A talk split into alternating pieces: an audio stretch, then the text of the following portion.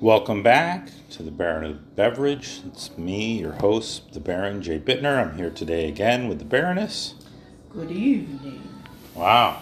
Well, you- you're definitely in a mood for eggnog. Um, we're back. Yeah, we're back with eggnog, more eggnog, this time with booze. Yeah. Um, if you listened to our podcast last week, you noted that we went through and tasted six different commercially available non-alcoholic eggnogs. Talked a little bit about the history. If you haven't had a chance to listen to it, go back. Not right now, maybe, but later. See how we came out and arrived at the base for our tasting today, which is using Nellie's Free Range Eggs Limited Edition eggnog The bougie one. as the Baroness likes to say, the bougie one. Um, we did note in that one that it was made with a eggnog base with uh, you know cane sugar syrup as opposed to high fructose corn syrup. Probably is going to lend itself uh, a little more easily to to blending with the boozes. Um, I'm going to hand the spoons to Paige uh, for mixing and let her start mixing up the first one. We got the Um, teaspoons here. Well, long handled spoons for this. So once you think it's mixed well, and you get to lick the spoon too as a result. Mm, wow. Um, five different spoons, so we're not you know contaminating anything one way or the other. And uh, so for this, we're using that as the base. We're using a very common standard five to one ratio of eggnog to booze of your choice. Um, and we're going to go through kind of the most common traditional four, and then a fifth wild card at the end that we'll talk about when we get there. Um, so we're starting with. Uh, can you pour that out evenly? My so best. do your best. So we're starting with uh, rum, and we're using. Um, it almost all the ones prefer that use a dark rum. I think it's to add more of those tropical kind of fruit note flavors in with the that come with the rum. So we're using Gosling's um, Black Seal. Cheers. You can already smell the rum a little bit on the nose, but you also get that that nutmeg and the you know that we talked about. It's like a dark and stormy eggnog. I guess if you want to put it, it doesn't have any ginger in it, but but I like Goslings a lot. it's so- really i think it really makes this that five to one ratio with this one it's really it cuts a little bit of the custardiness so it seems more um n- noshable or noggable i don't know what you want to call it noggable. Sounds like it could be dirty. drink enough of this eggnog might get lucky oh well. um but it's um it's good it's not i mean like the rum is there but it's not overly rummy No. i don't think it's adding too much to the eggnog but i don't think it's really taking away from it either I would agree. i mean it Yeah. i mean it's it has a it has a pleasantness to the combination but i don't think it's necessarily taken nellie's to another level No, I would agree. Wow all right down to that though Yeah. On to the next one. So the next one we're going to is an Irish whiskey. Um, another very common one. I mean, I have some Irish whiskeys around, but most of them have like special finishes and stuff. So um, I went with a Teeling small batch Irish whiskey. Um, one that hasn't been finished in a red wine cask or a rum cask or anything like that. So should have that kind of profile, which is a little more like grain whiskey kind of. And on the nose for this one, barely perceive the Irish whiskey at all on the nose. If anything, you just kind of smell that there's alcohol in it. It's funny though, I don't taste the alcohol very much at all. Like I get a little bit of Like, Mm, I get the cereal. I get I get the cereal sweetness. Like now, the sugary sweetness comes across more like a a frosted flakes kind of taste. Does that make sense? Like you get the like you suddenly take. yeah. Or maybe that's not wrong. Like, did you ever have like sugar puffs when you were a kid? Mm, no. Yeah, it tastes like sugar puff, puffs are in this. Is that is that good or bad, or it just is? It just is. okay. And that's that sweetness. It's kind of like mm-hmm. a malty cereal kind of sweetness. And I don't mean like the corn pops. I mean, I think it was called like sugar snaps or sugar pops, and it was. I have to look that up. Talking about like. There was like a bear on the cereal box thing. I'm gonna have to look it up I at was some thinking point. of Honey Smackers or Honey Smacks or. Oh, Honey Smacks might have been similar. Yeah. Yeah. Okay. Might have been competing product. Possibly. I think it was like a grasshopper or something. I don't know. I'm reaching way back here. No, I think the honey ones was. I want to Oh, say. it's a bee. It I don't know. I don't know. Uh, Oh, Maybe well. I thought it was a frog. Man, this is a whole other area we're gonna get comments on. Let me. But this one, this one, I think less so. I think the Irish whiskey in this just really blends in for the most part.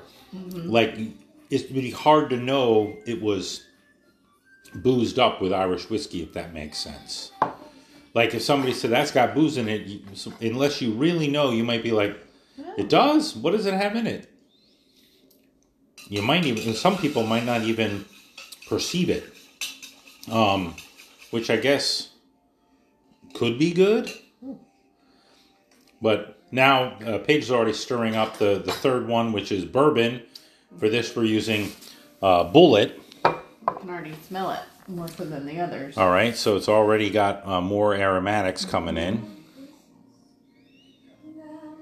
I should mention that, you know, one thing for that is, uh, you know, the the Gosling's uh, Blackstrap rum is coming in at probably 80 proof, if my memory serves me correctly. Yes, 80 proof.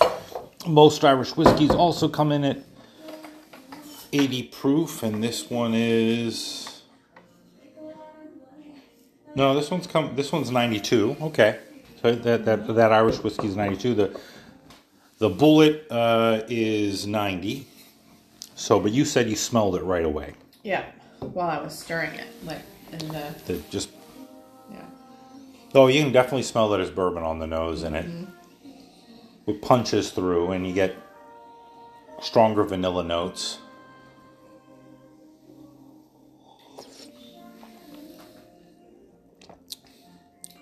And you definitely get more vanilla on the palate as a result. Mm-hmm. This actually adds, for me, a layer of richness Yep, I agree. to it. It's it almost tastes heavier than the others, like Yeah, just taste. because of the complexity of what it adds. Yeah, I can see that.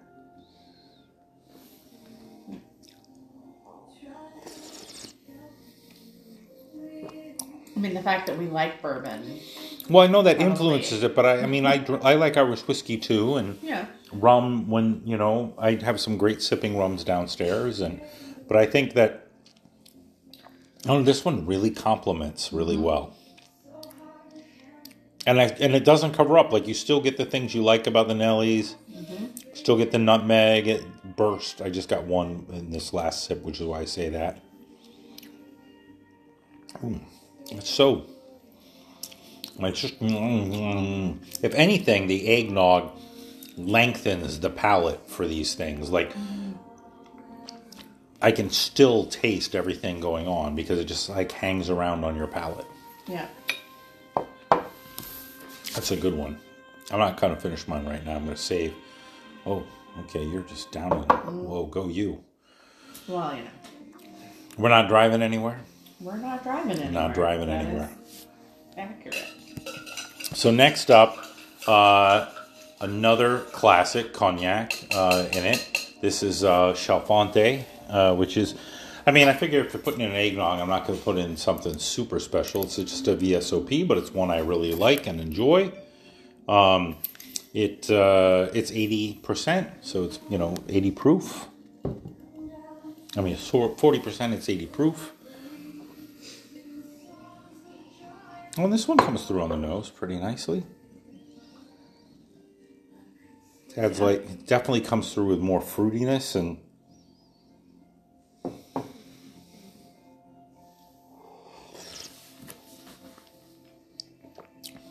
Ooh. That's different. I like that. Did Dude Bad Cat get in the nog? He's snoring over there. No. if we leave the glasses out unattended, he'll face plant in it, I'm sure. He's all about the dairy. He is. But oh yeah, that's really different. Mm-hmm. And and different good. It's got red fruit notes underneath and I get like dried fruit. yes. Very Christmassy actually. Very Christmassy f- profiles on this. Hmm. I really like that. Me too. I won't finish all of that one just yet.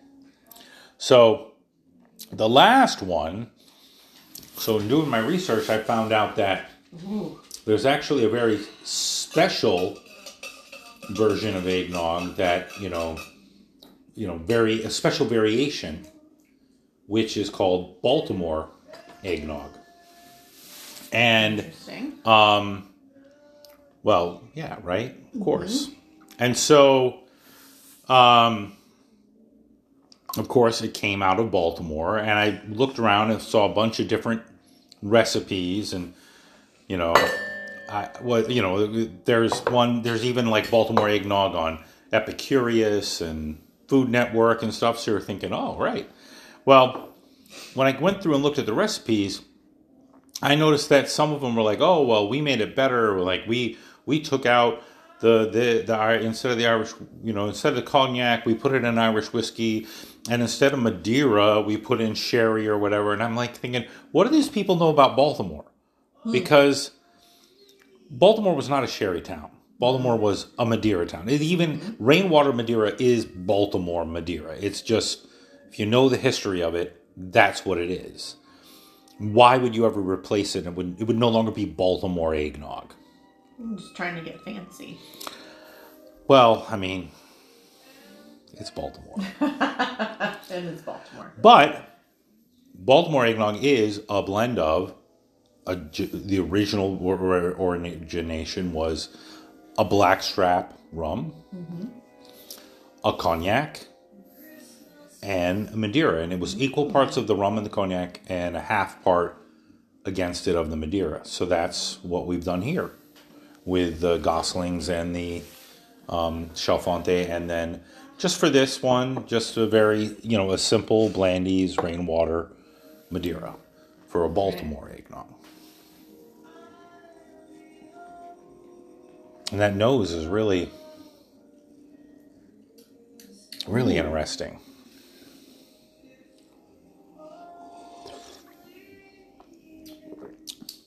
Ooh, I like that. I like that a lot. Yeah. It's like an eggnog cocktail almost. Well, no, this this. layers to it. I mean, Yeah. like the yeah, the bourbon and the bourbon and the cognac. I was gonna have a tough time deciding between. I really was because they both took the eggnog to an elevated place. I could actually see, be uh, be like, oh, I might just want that. I might just want the other.